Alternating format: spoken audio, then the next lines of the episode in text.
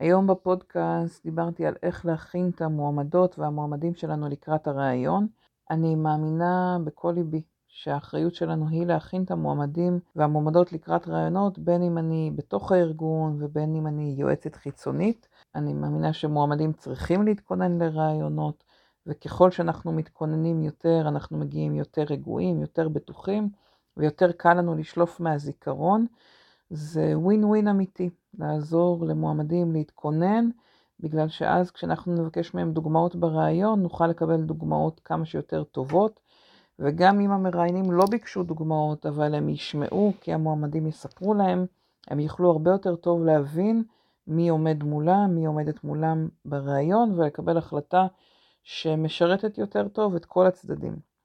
פרק חדש בפודקאסט גיוס המקצוע, על איך להכין את המועמדים שלנו לראיונות, פרק שכמובן גם משרת את מי שמתכוננות ומתכוננים בעצמם לראיונות כמועמדים, ואת כל מי שמלווה אותם בתהליך.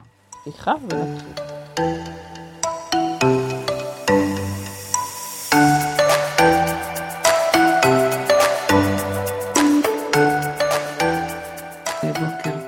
שבוע טוב, עוד רגע גם שנה חדשה אזרחית טובה.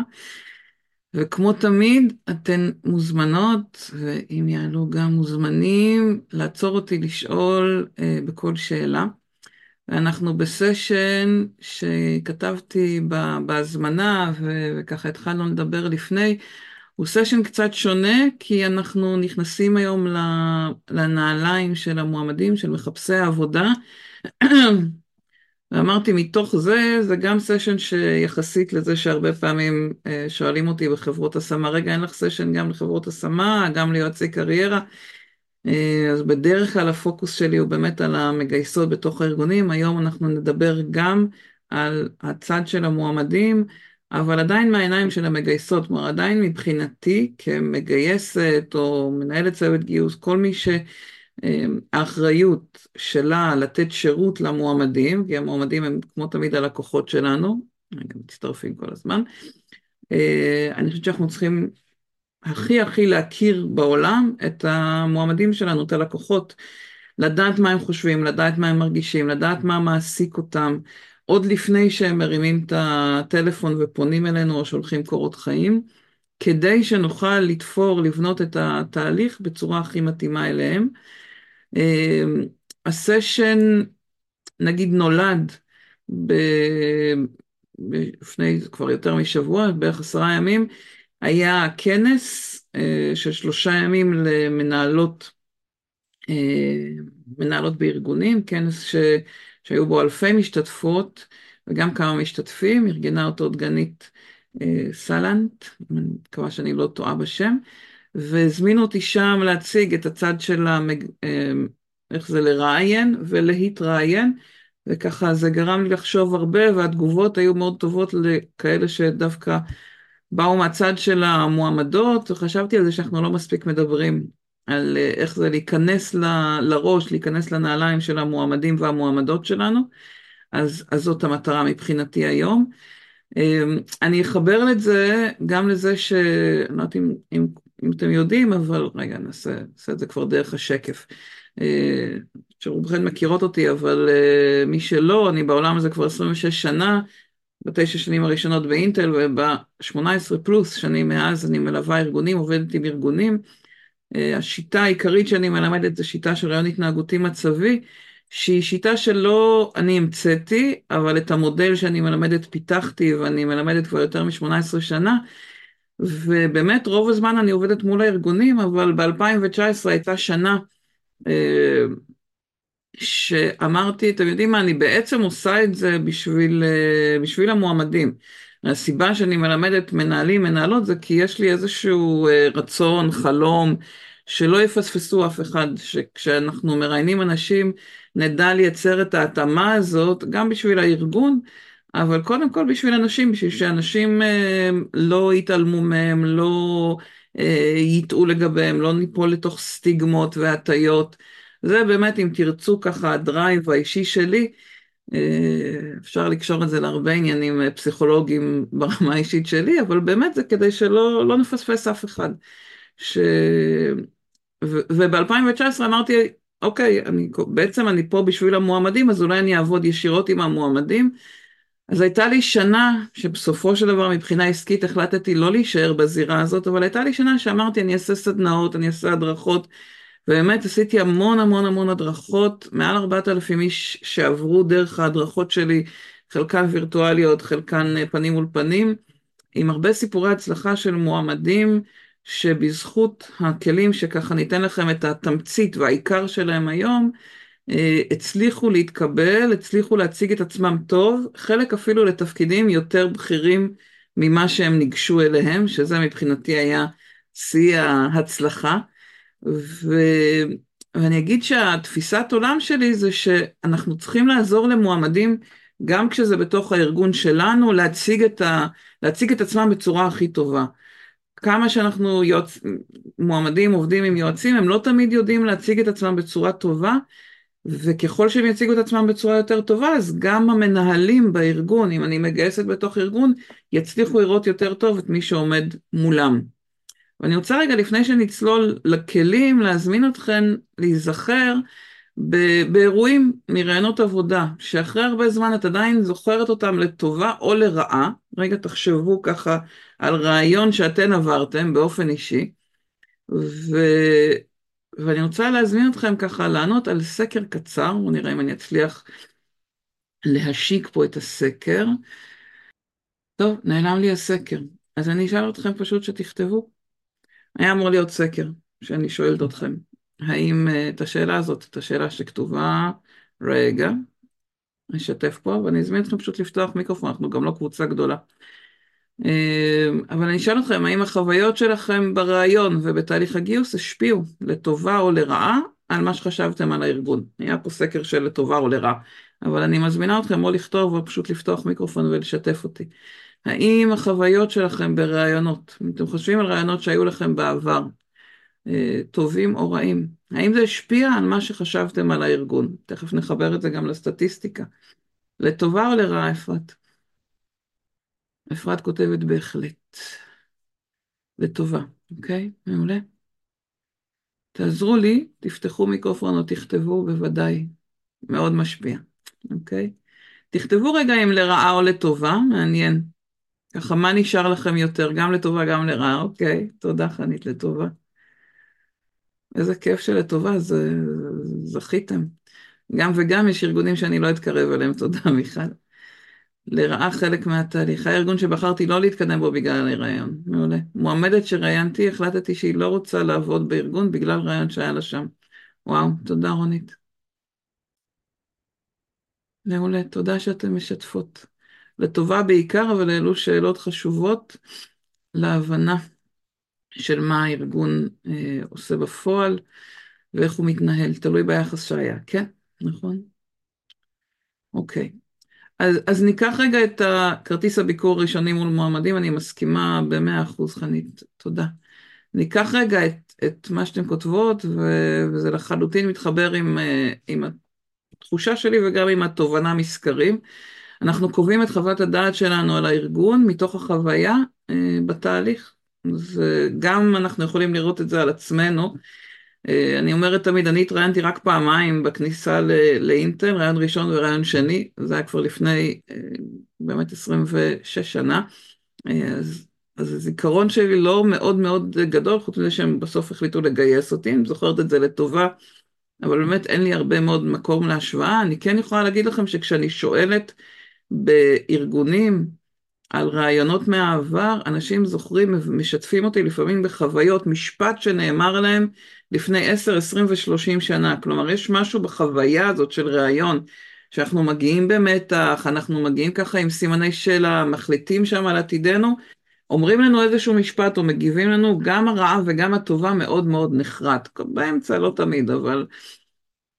ותום דתי כותבת, מבחינתי כרטיס ביקור חשוב מאוד ומשפיע על קבלת ההחלטה לכאן או לכאן, אני מסכימה.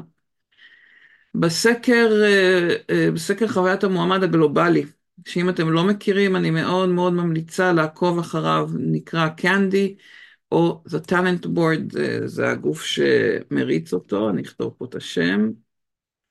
שאני ממליצה מאוד מאוד מאוד לעקוב, להירשם עכשיו כדי שעוד רגע בינואר יצא סקר 2023, תוכלו לקרוא, אבל אנחנו רואים את המסר שלו כבר הרבה מאוד שנים, אותו מסר. כשאתם מספקים חוויה מצוינת, מועמדים מעידים שהם גם ישמחו לשמור על מערכת יחסים עם המותג או עם הארגון, כשחוויית מועמדים גרועה יכולה להוביל מועמדים לנתק את הקשרים עם המותג, וכשאנחנו מדברים על המותג, תחשבו על כל החברות שהלקוחות שלהם הם גם המועמדים שלהם. זה יכול להיות חברות ביטוח, רשתות מזון, יצרני מזון או מוצרי צריכה הביתה, תשתיות, כן, חשמל, מים, גז, חברות תקשורת שאנחנו משתמשים במוצרים שלהם. כשאנחנו מדברים על מערכת יחסים, כן, אמרתי, ינתקו את הקשרים עם, ואת מערכת היחסים עם המותג, אנחנו מדברים על כמה דברים, או במחקר רואה שעולים כמה דברים, הסיכוי שהם יפנו מועמדים אחרים, הסיכוי שהם יפנו בעצמם, והסיכוי שהם ירכשו מוצרים ושירותים אם רלוונטי. כלומר, לגבי כל הארגונים, הסיכוי שהם יפנו או יפנו שוב, גם אם אתם בעצם נותנים שירות בחו"ל, גם אם הלקוחות שלכם הם בעולם והם לא בארץ, כשיש בארץ גם את האפשרות לרכוש מוצרים ושירותים, אז עוד יותר. רעיון הדדי, אנחנו את המועמדים ולהפך, כותבת אילנית, מאוד נכון. אימא שלי התנתקה מחברת תקשורת בגלל חוויית המועמד שלי שם, הנה חנית ההוכחה. אני אגיד לך שהיה מחקר של וירג'ן מדיה, שהם ראו שהם ניתחו את חוויית המועמדים הגרועה, וירג'ן מדיה מספקת שירותי תקשורת כמו יס הוט ואחרים בארצות הברית, ועוד הרבה דברים של קבוצת וירג'ן, אבל הם ראו שבשנה אחת חוויית המועמדים הובילה להפסדים של, של משהו כמו שישה או שבעה מיליון דולר, שנה אחרי זה, בגלל שהם עשו עבודה על חוויית המועמד, הם ראו עלייה. בכמה מיליונים, כלומר תחשבו זה מעל עשרה מיליון דולר רק עצם רווח לחברה, רק עצם זה ששיפרו את חוויית המועמדים, כשזאת חברה שנותנת שירותים, כן, בהיקף של וירג'ן, אבל גם בישראל. יעל כותבת, אני זוכרת שהגעתי לראיון עבודה בפוקס, הייתה תמונה ענקית של בר רפאלי, תהיתי מה המסר אליי כמועמדת, עובדת בעתיד. התהליך לא המשיך. דוגמה מאוד מאוד חזקה, תודה יעל. מי חברה בוחרת כספונסרים שלה, כסלבס שמפרסמים אותם. חזק, תודה. אז רגע נסתכל על כל התהליך. קודם כל, אני רוצה לשתף אתכם בכמה הנחות יסוד שלי לגבי תהליך הגיוס. הראשון זה שאף מועמד ואף מועמדת לא באים כדי לשקר ברעיון. אני כן אשים בסוגריים שיש באוכלוסייה משהו כמו 2% של שקרנים פתולוגיים, ואז שם לא משנה מה תשאלו אם ישקרו. אבל בגדול, רוב האנשים, אז אולי זה לא אף, כמעט אף מועמד, מועמדת לא רוצים לשקר או לא משקרים באופן טבעי, אלא אנחנו מדברים על הרעיון ועל תהליך הגיוס בכלל כשיחה כנה משני הצדדים. הם באים כדי שאם הם מתאימים הם יתקבלו, מועמדים לא רוצים להתקבל בכל מקרה, בכל מחיר, הם רוצים להתקבל אם הם מתאימים לארגון ולתפקיד, אף אחד מאיתנו לא רוצה להתפטר ממקום, להגיד לכולם התקבלתי לארגון, ואז שבוע אחר כך לעזוב, להיות מפוטרים, אה, לגלות שזה יתפוצץ. זה, זה לא אינטרס של אף מועמד ובוודאי לא של הארגון. ואני רוצה להגיד שבתפיסה שלי יש שתי מטרות לתוך, לתהליך הגיוס. הראשונה היא מטרה אה, לבדוק את ההתאמה לתפקיד. שוב, זו מטרה שהיא ווין ווין, היא של, מצד, גם מהצד שלנו, גם מצד המועמדים. אנחנו רוצים לבדוק את ההתאמה לתפקיד ולהכניס אנשים לתפקיד שהם מתאימים לו. והדבר השני זה לתת למועמדים מידע וכלים כדי שהם יוכלו לקבל החלטה מושכלת, מה שנקרא. ואנחנו אה, יודעים, דיברתי על זה בעבר, שככל שניתן יותר מידע למועמדים, יהיה להם יותר קל לקבל החלטה, ההחלטה שלהם תהיה יותר מבוססת. רגע נדבר על מה זה אומר. כלים מקצועיים, אני מאמינה, מלמדת הרבה שנים את הרעיון ההתנהגותי, תכף נדבר איך זה, איזה כלים מתוך התפיסה של רעיון התנהגותי מצבי אנחנו יכולים לתת למועמדים.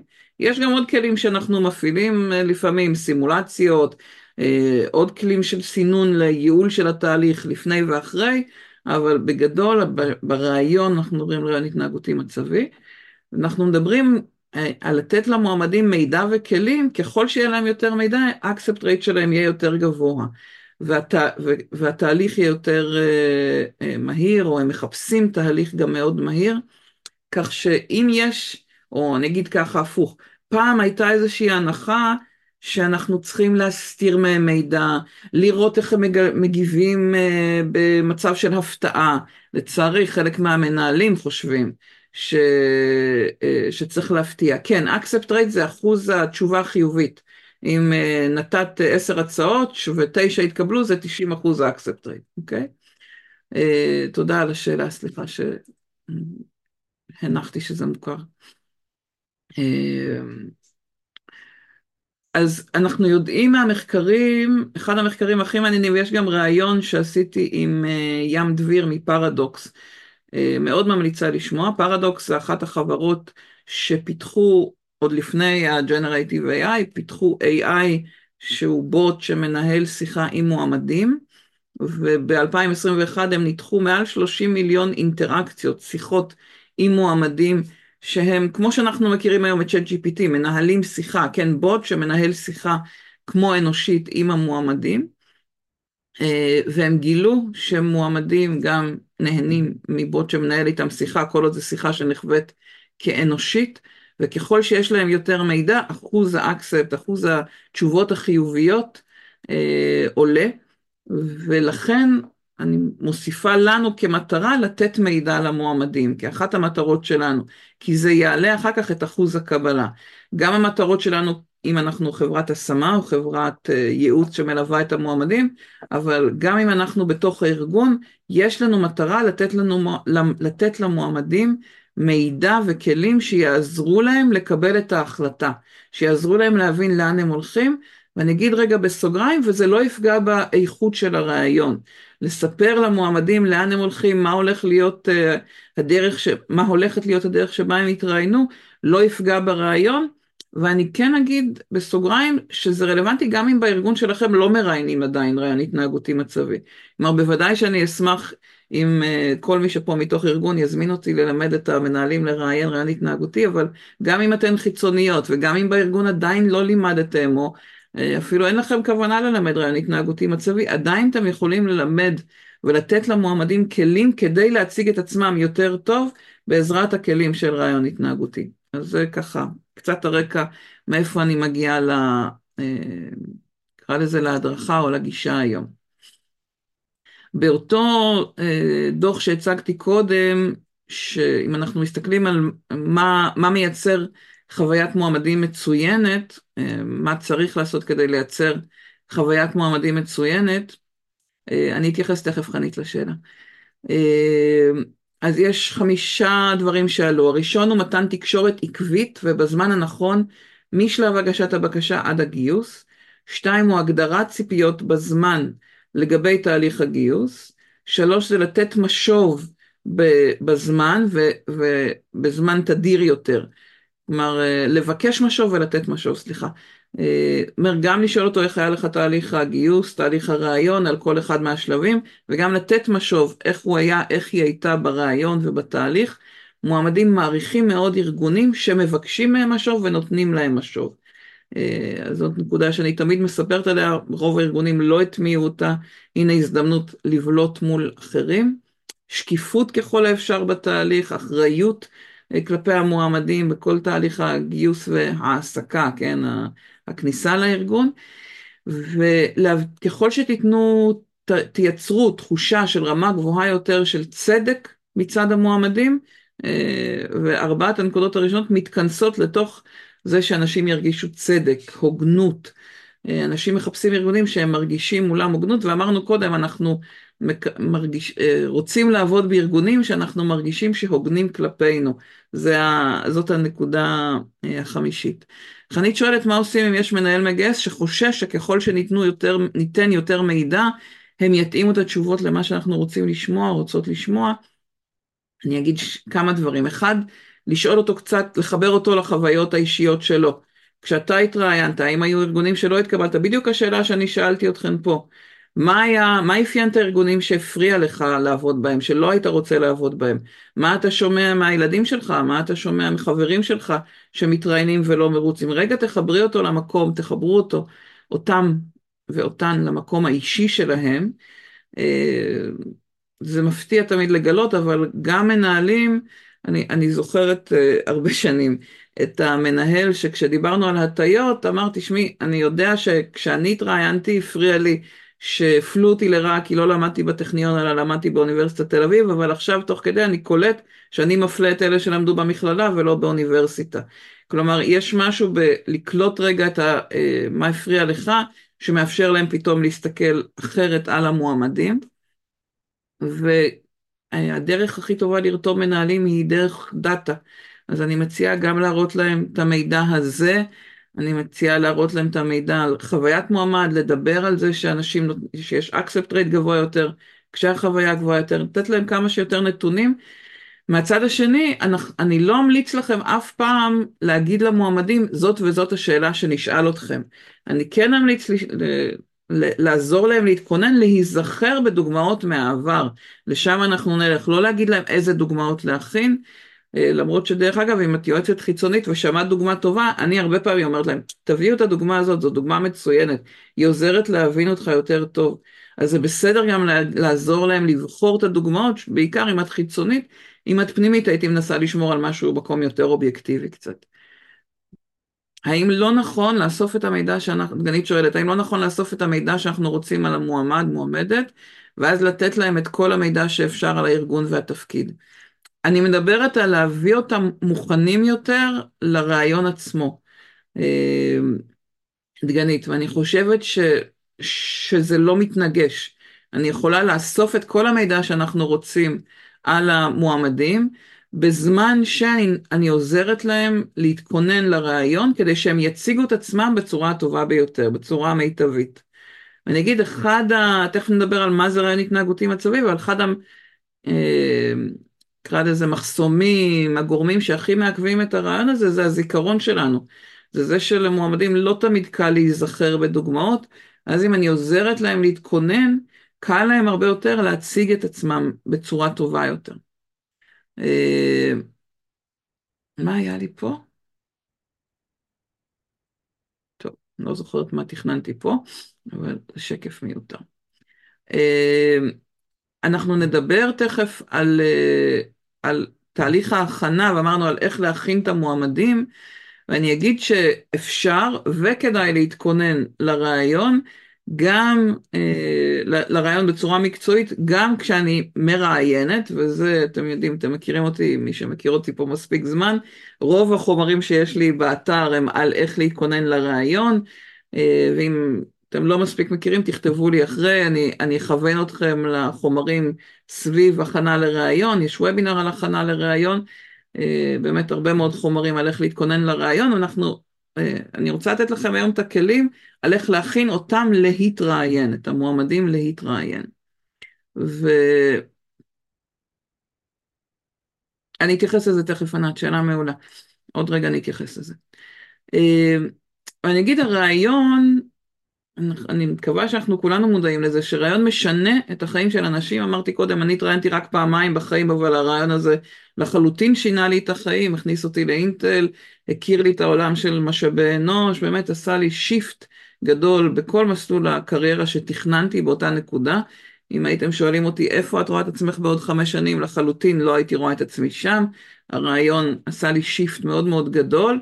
ואני חושבת שכל אחת וכל אחד מאיתנו כשאנחנו מראיינים מועמדים אנחנו משנים להם את החיים בין אם החלטנו לגייס אותם ובין אם אה, החלטנו לא לגייס אותם זה משנה להם את החיים זה אחת הנקודות המאוד מאוד קריטיות בחיים של אנשים. אה, אמרתי אני שואלת אה, מועמדים תדמיינו איזה עובדת שנמצאת בארגון 10 20 30 שנה הרעיון שלכם באותה נקודה עשה להם שיפט בחיים לשנים קדימה. אה, הרעיון מייצר את ההחלטה שיש לה את ההשפעה הדרמטית ביותר על תקציב הארגון.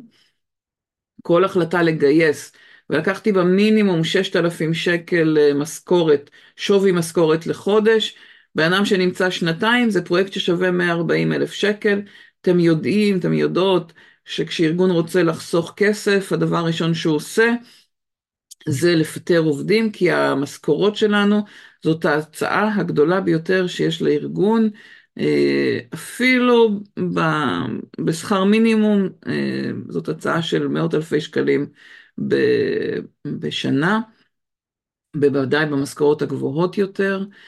כל טעות בגיוס עולה המון המון המון המון כסף, המון זמן, המון השקעה.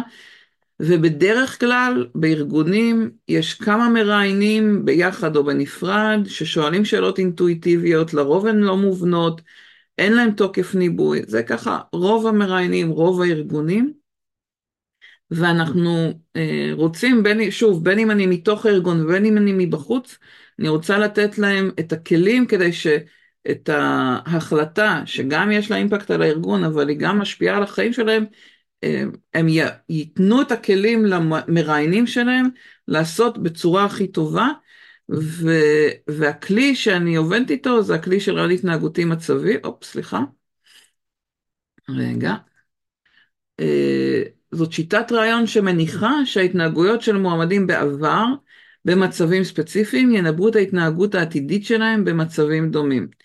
אה, זה אומר שברעיון אני ממליצה לשאול אותם שאלות על מצבים בעבר ועל איך הם התנהגו, כדי לנבא את ההתנהגות העתידית ואיך הם יתנהגו. והעיקרון, ההנחת יסוד שיושבת אה, אה, בבסיס פה זה שההתנהגות שלנו היא התנהגות מצבית, situational behavior, אם אתם רוצים את באמת אין סוף מחקרים שיש על הנושא הזה.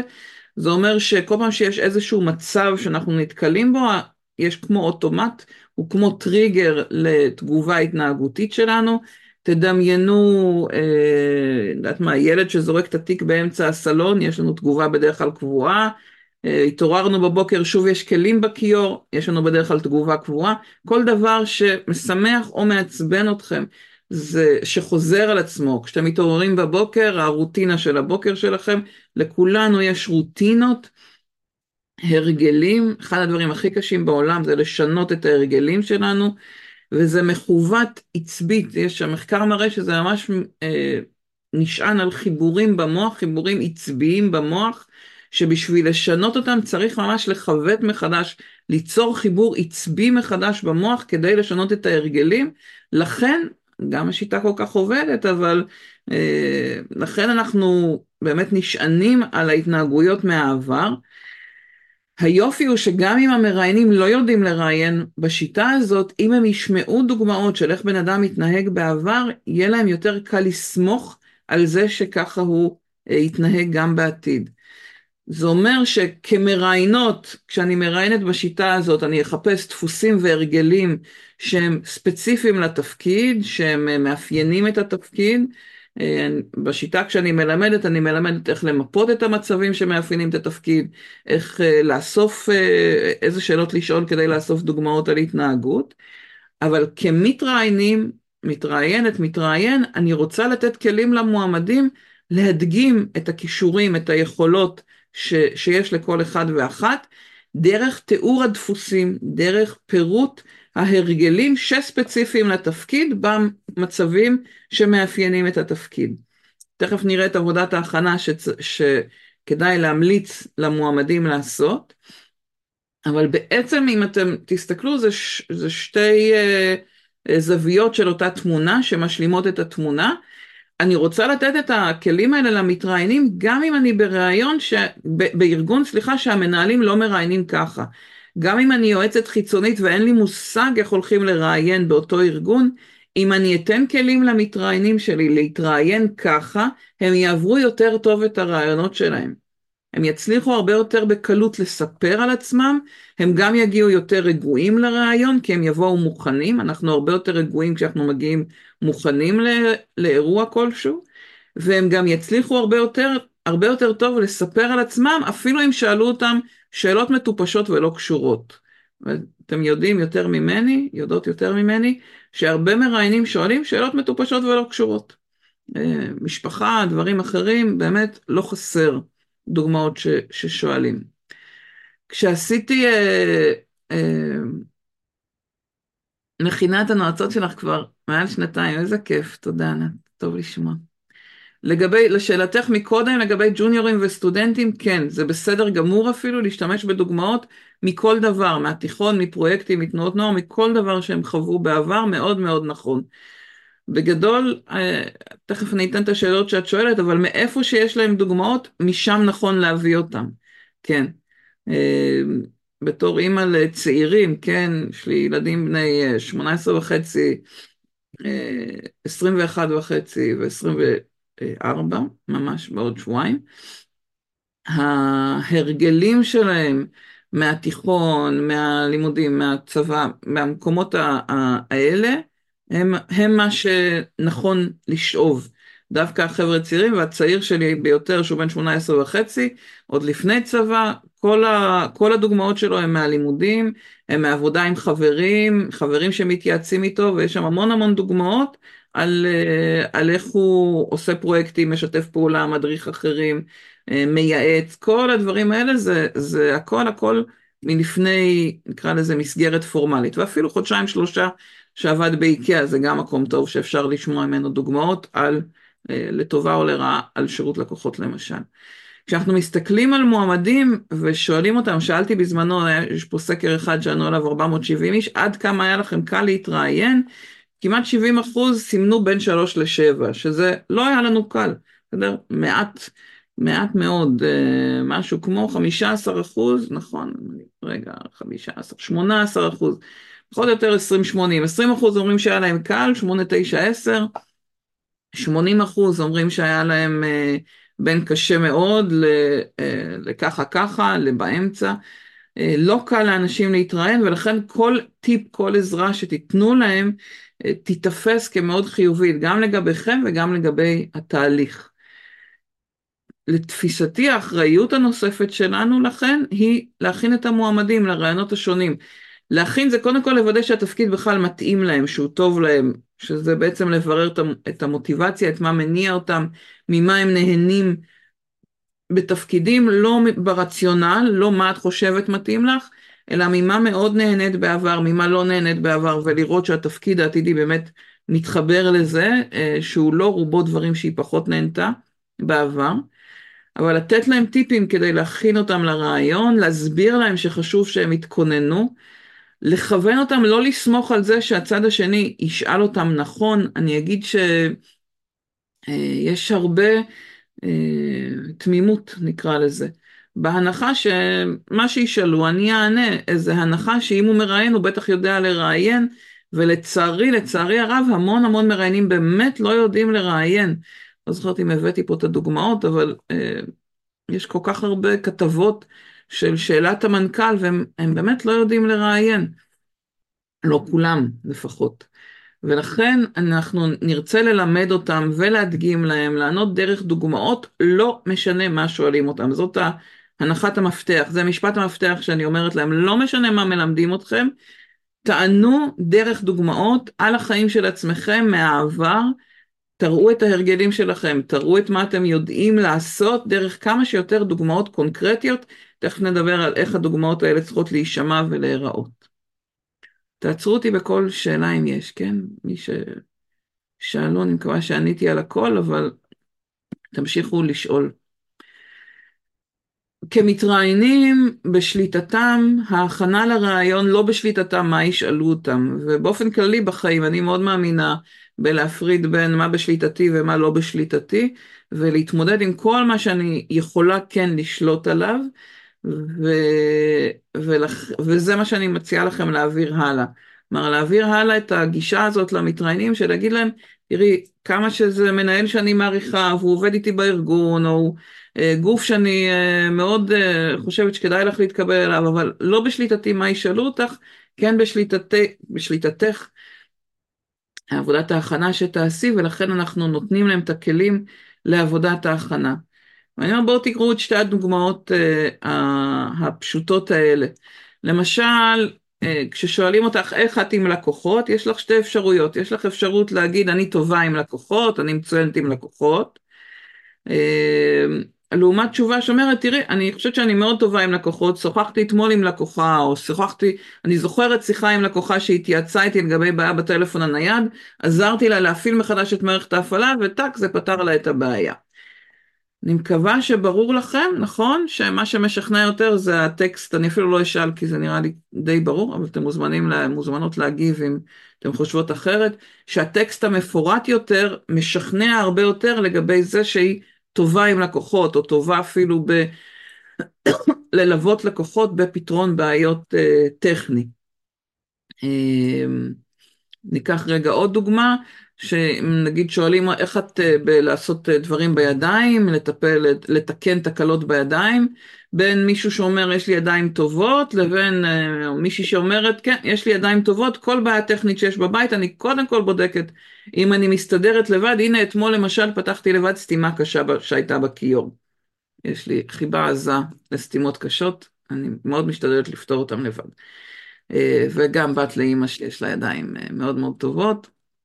אז, אה, אז אני משתדלת ככה לשמור על הגחלת, ואני תמיד, אה, תמיד חושבת שהשאלה, ואם ניקח דווקא חבר'ה שמתגייסים לתפקידים טכניים כשהם לא היו קודם במפעל, שזה תפקיד ראשון, הדוגמאות של מה הם עשו בבית, אה, בעיניי הרבה יותר משכנע, מלמד, האם את אחת שקוראת ישר לאינסטלטור או לטכנאי שיטפל, או שאת מנסה לראות, אולי את יכולה, אולי זה רק להחליף מנורה, אולי זה רק לסדר שם משהו, לעשות פול, להוציא את האבק, ופתאום משהו מסתדר. איך אני כותבת, נכון, כשיש דוגמה, התשובה נתפסת כאמינה יותר, אני לחלוטין מסכימה, מאוד, מאוד מאמינה בזה. ולכן השלב הראשון, כשאנחנו מכינים את המועמדים, השלב הראשון יהיה להציע להם ללמוד את הארגון והתפקיד. מה זה אומר ללמוד את הארגון והתפקיד? זה לחשוב מראש כשאת קוראת על התפקיד הזה, גם מתוך מה שאני סיפרתי לך, גם מתוך מה שאת מכירה תפקידים כאלה בעבר, תחשבי באיזה מצב, לאיזה מצבים לדעתך תיכנס עובדת או עובד כמובן, בתפקיד הספציפי שאליו את מיועדת או אתה מיועד. סליחה, לא תיקנתי את זה כי זה היה סשן לנשים. לנתח באיזה מצבים אה, בתפקיד הספציפי ובארגון הספציפי. אני, אני אסביר רגע למה אני עושה את ההפרדה. למשל, תפקיד של איש מכירות, אוקיי? איש מכירות באלביט שמוכר מטוסים בכמה מיליונים, שונה מאיש מכירות בסלקום שמוכר אה, טלפונים. זה כאילו אותו שם, איש מכירות, אשת מכירות, אבל הארגון, המוצרים, התפקיד, גם בחברת ביטוח יש הבדל בין מי שמוכר אה, ביטוח אה, לרכב וביטוח חיים.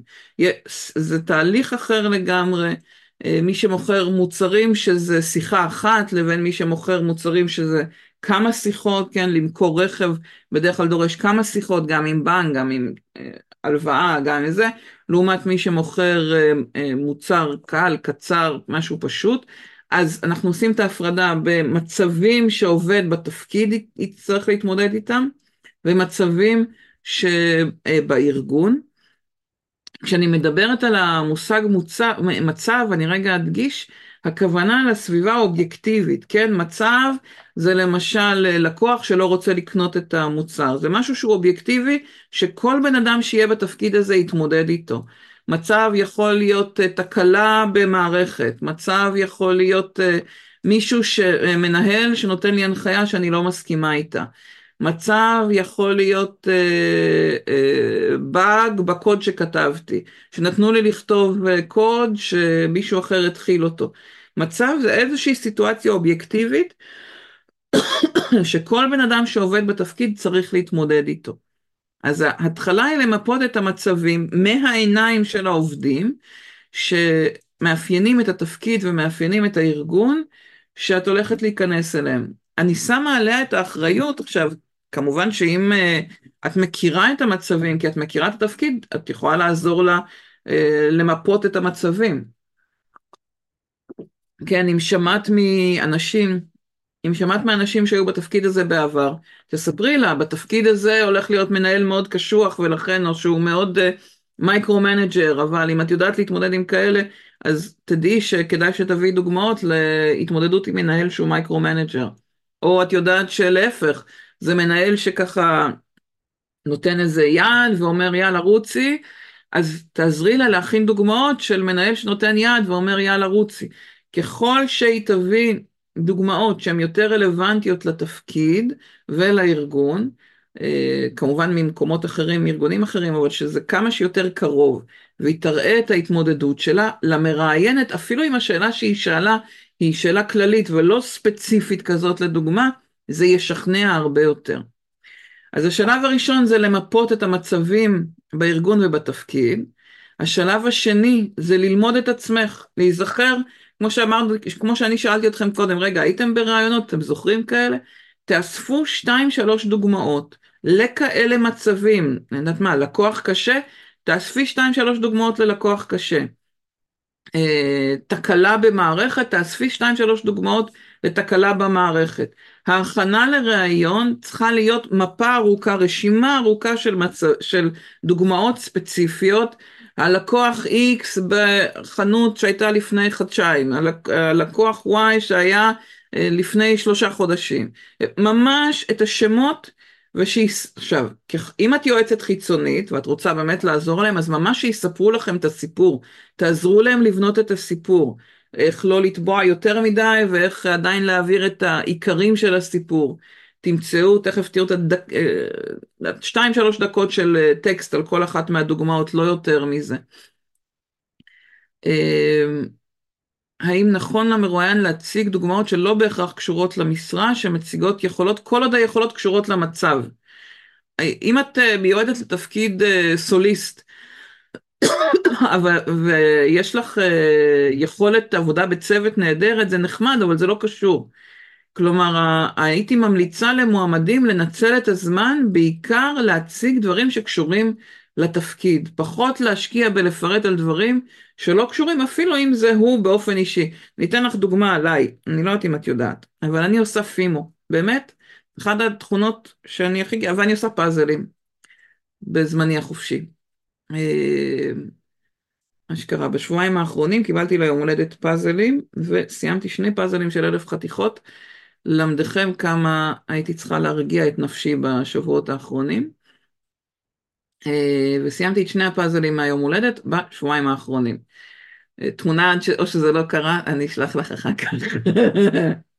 באהבה, אני מצלמת, אבל נמאס לי כבר קצת לעלות לפייסבוק, וזה גם לא בדיוק התקופה, אבל יש, אני אוכיח. אה, זה שאני עושה פאזלים מוכשרת, סוג של או עושה פימו, לא קשור ליכולת שלי להנחות, לא קשור ליכולת שלי להדריך.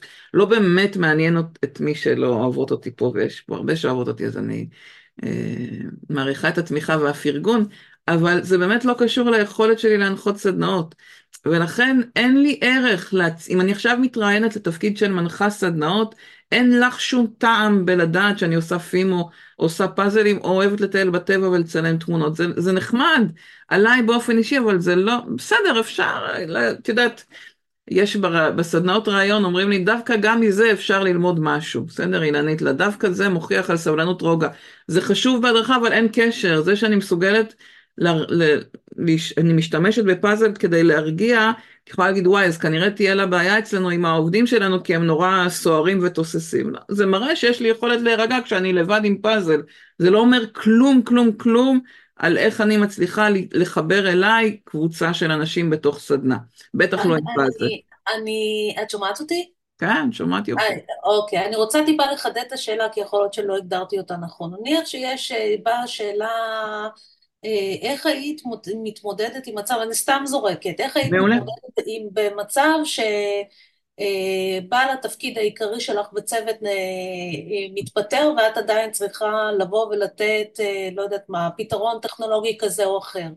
האם את יכולה לבוא לתת דוגמה מהחיים שמסבירה איך פתרת בדיוק בעיה כזאת שקשורה בעצם למחסור בידע אבל זה, זה בדיוק הדוגמה שאני מציעה לה להכין מראש, כלומר... אוקיי, זאת אומרת, אני, אני יכולה לקחת איזשהו מצב מהחיים ולהסביר איך פתרתי את הבעיה הזאת בכלים אחרים כדי לראות שאני לחלוטין. יכולה לממש את זה גם בעבודה. לחלוטין, כי מה שאת מתארת זה המצב של אה, התמודדות בצוות עם אה, משימות שהן נגיד לא באחריותך, בסדר?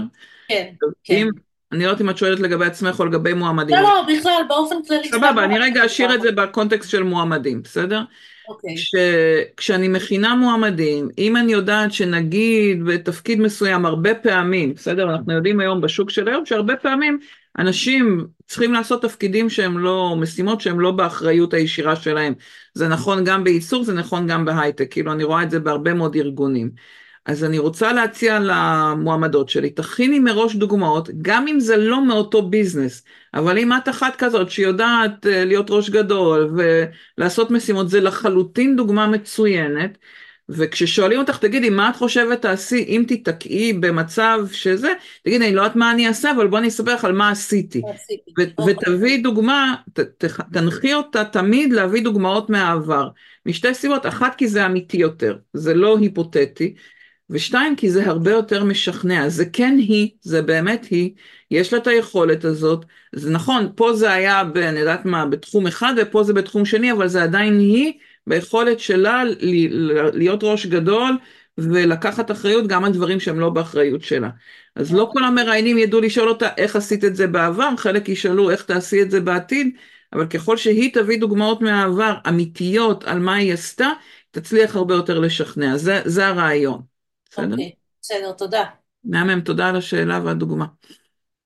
חנית אומרת, הייתה מועמדת כזאת, לא נתנה אף דוגמה רלוונטית, לא משנה כמה ניסיתי לכוון אותה, לא הצליחה לענות לעניין, את נהדרת שנתת לה משוב מפורט, כל הכבוד. ואמרנו, ככל שתיתנו משוב, הם יעריכו את זה יותר. אז השלב השני זה להזמין אותם ללמוד את עצמם. דרך אגב, בשלב הזה לפעמים הם יגלו שהן באמת לא מאוד מתאימות. אני, אני בטוחה שהיא מאוד העריכה. חלק מהמועמדים מגלים שהם לא באמת מתאימים, כלומר מתוך הדוגמאות, ואם אני יועצת חיצונית אמרתי אני גם ארצה לשמוע את הדוגמאות כדי להגיד להם זו דוגמה טובה, זו דוגמה פחות טובה, זו דוגמה שאולי מתאימה דווקא לשאלה כזאת, כאילו תעזרו להם לבחור איזה דוגמאות הם משלבים, ואם הם, אם אתם, אוי סליחה, אם אתם בודקים לארגון, אז פשוט לוודא שהם יכינו דוגמאות, ושלכל דוגמה יכינו סיפור, תכף נדבר על מה זה סיפור, שוב, אני לא ממליצה ולא מזמינה אף אחד להמציא, לשקר, אה, לספר סיפור שהוא לא נכון, אלא כן להיזכר ולמקד את מה באמת עשית שם.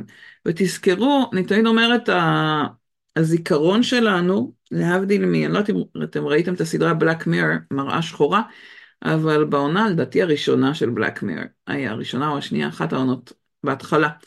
היה פרק שמתעסק בזיכרון, ואם לא ראיתם את הסדרה המאוד מאוד חזקה, שמראה מין עולם עתידני, שנשען על טכנולוגיות שהן כמעט כאן, או שחלקן כבר כאן, ככה מין ערבוב כזה בין העתידנות ובין הטכנולוגיה.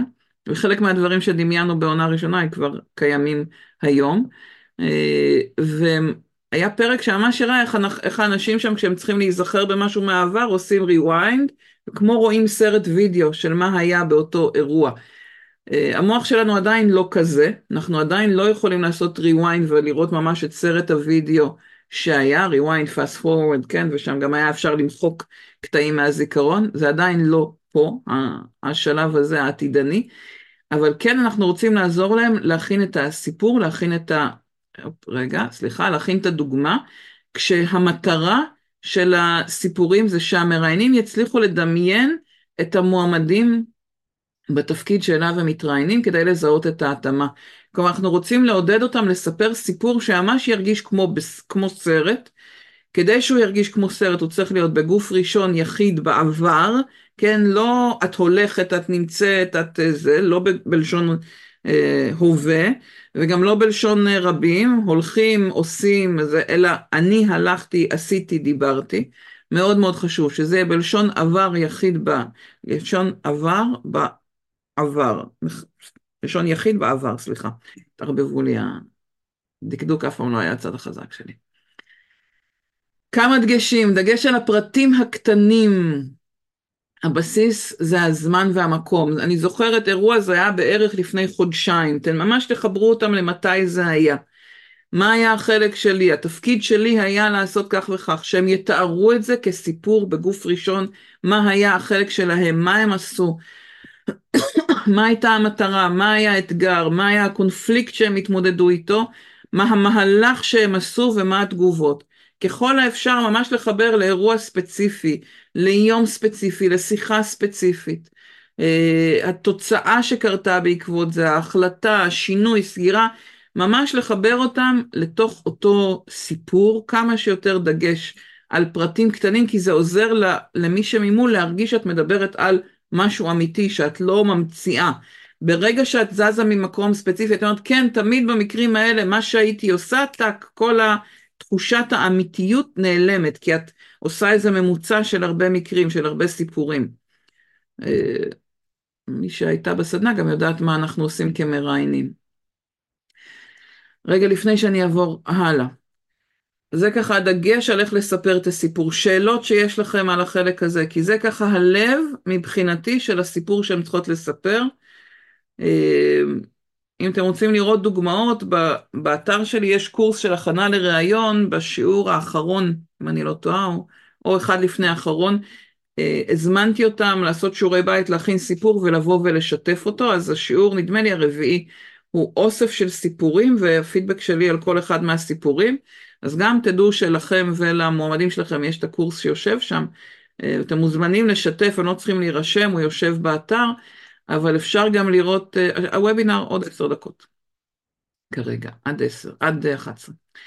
אה, אבל אתם יכולים שם לראות את הפידבקים שלי על סיפורים ועל איך לספר סיפור בצורה טובה.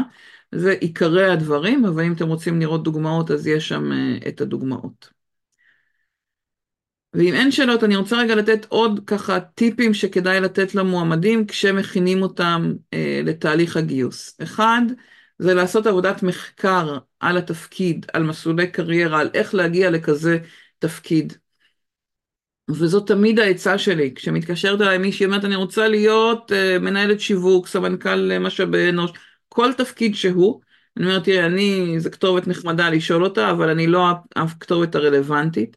תכתבי בלינקדאין לכמה אנשים שעושים את התפקיד הזה, ותבקשי לראיין אותם, לא לשאול אותם אם יש להם תפקידים פתוחים אצלם, אלא לראיין אותם, לשאול על התחום, לשאול על מסלול הקריירה, להבין מה כדאי לי לעשות כדי שביום מן הימים אני אהיה רלוונטית לתפקיד. מאוד מאוד חשוב, לא לראיין בשביל להגיד אני מחפשת כרגע עבודה, גם אם את מחפשת כרגע עבודה, אלא דרך אנשי מקצוע להבין את התחום, להבין את התפקיד, להבין את התהליך. שני דברים עיקריים שיוצאים מתוך זה. אחד, לפעמים אנשים מגלים שהתפקיד שהם דמיינו אותו, חלמו אותו, הוא לחלוטין לא מה שהם מדמיינים.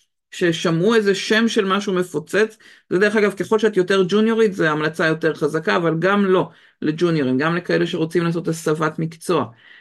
להמליץ לאנשים לכתוב ולבקש לראיין, אה, רוב האנשים יסכימו להתראיין, אני אגיד מנכ"לים אולי פחות אה, זמינים, אבל באמת שזה פשוט היחידים ששמעתי עליהם שהם לא תמיד אה, משתפים עם זה פעולה, אבל חוץ ממנכ"לים, באמת אני שומעת שוב ושוב ושוב אנשים מאוד מאוד שמחים לעזור, מאוד שמחים לשתף פעולה.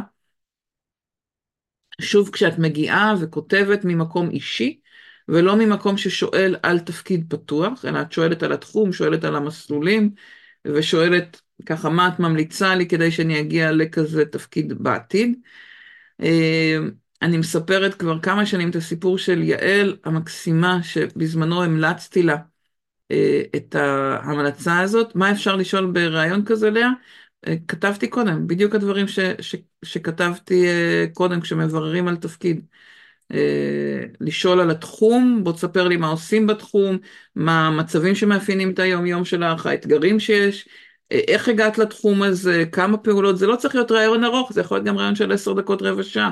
פשוט כדי להבין יותר לעומק את התפקיד, את המסגרת, לראות שכשאת מכוונת לכזה תפקיד את מכוונת נכון, ו... ושאת מבינה מה צריך שיהיה למישהו שעושה את התפקיד הזה. לראות שיש לך את מה שצריך. אה, את יודעת, אם נשים הרבה פעמים לא מגישות קורות חיים כי אין להם את כל אה, רשימת המכולת, לראות האם קריטי שאין לי א', ב', ג', האם אתה מכיר אנשים שעושים את התפקיד ואין להם את זה, למשל. אז הנה הדוגמה של, של התהליך שעשיתי בעבר עם יעל, אה, לקח שנה וחצי מאז שעשיתי את, התהליך הזה, ונתתי לה את, בדיוק את אותה המלצה, אה, וקצת דיברתי איתה בזמנו, נתתי לה טיפים איך אה, לא לסטות ולא לוותר. הארגון שהיא עבדה בו כבר מיצתה את עצמה, מיצה את עצמה עבורה מזמן והגיעו הצעות אחרות לפני, נשארתי ממוקדת במה שווי השוק שלי, איזה סוג משרות אני מחפשת.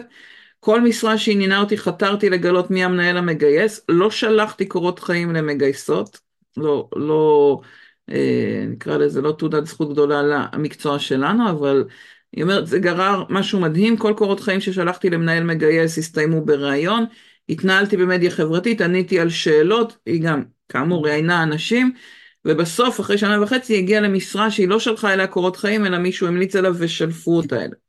כלומר, זה לא תמיד אחד לאחד מחובר, אבל ככל שאתם מדברים ומראיינים, או ממליצים למועמדים להיות בס... ב...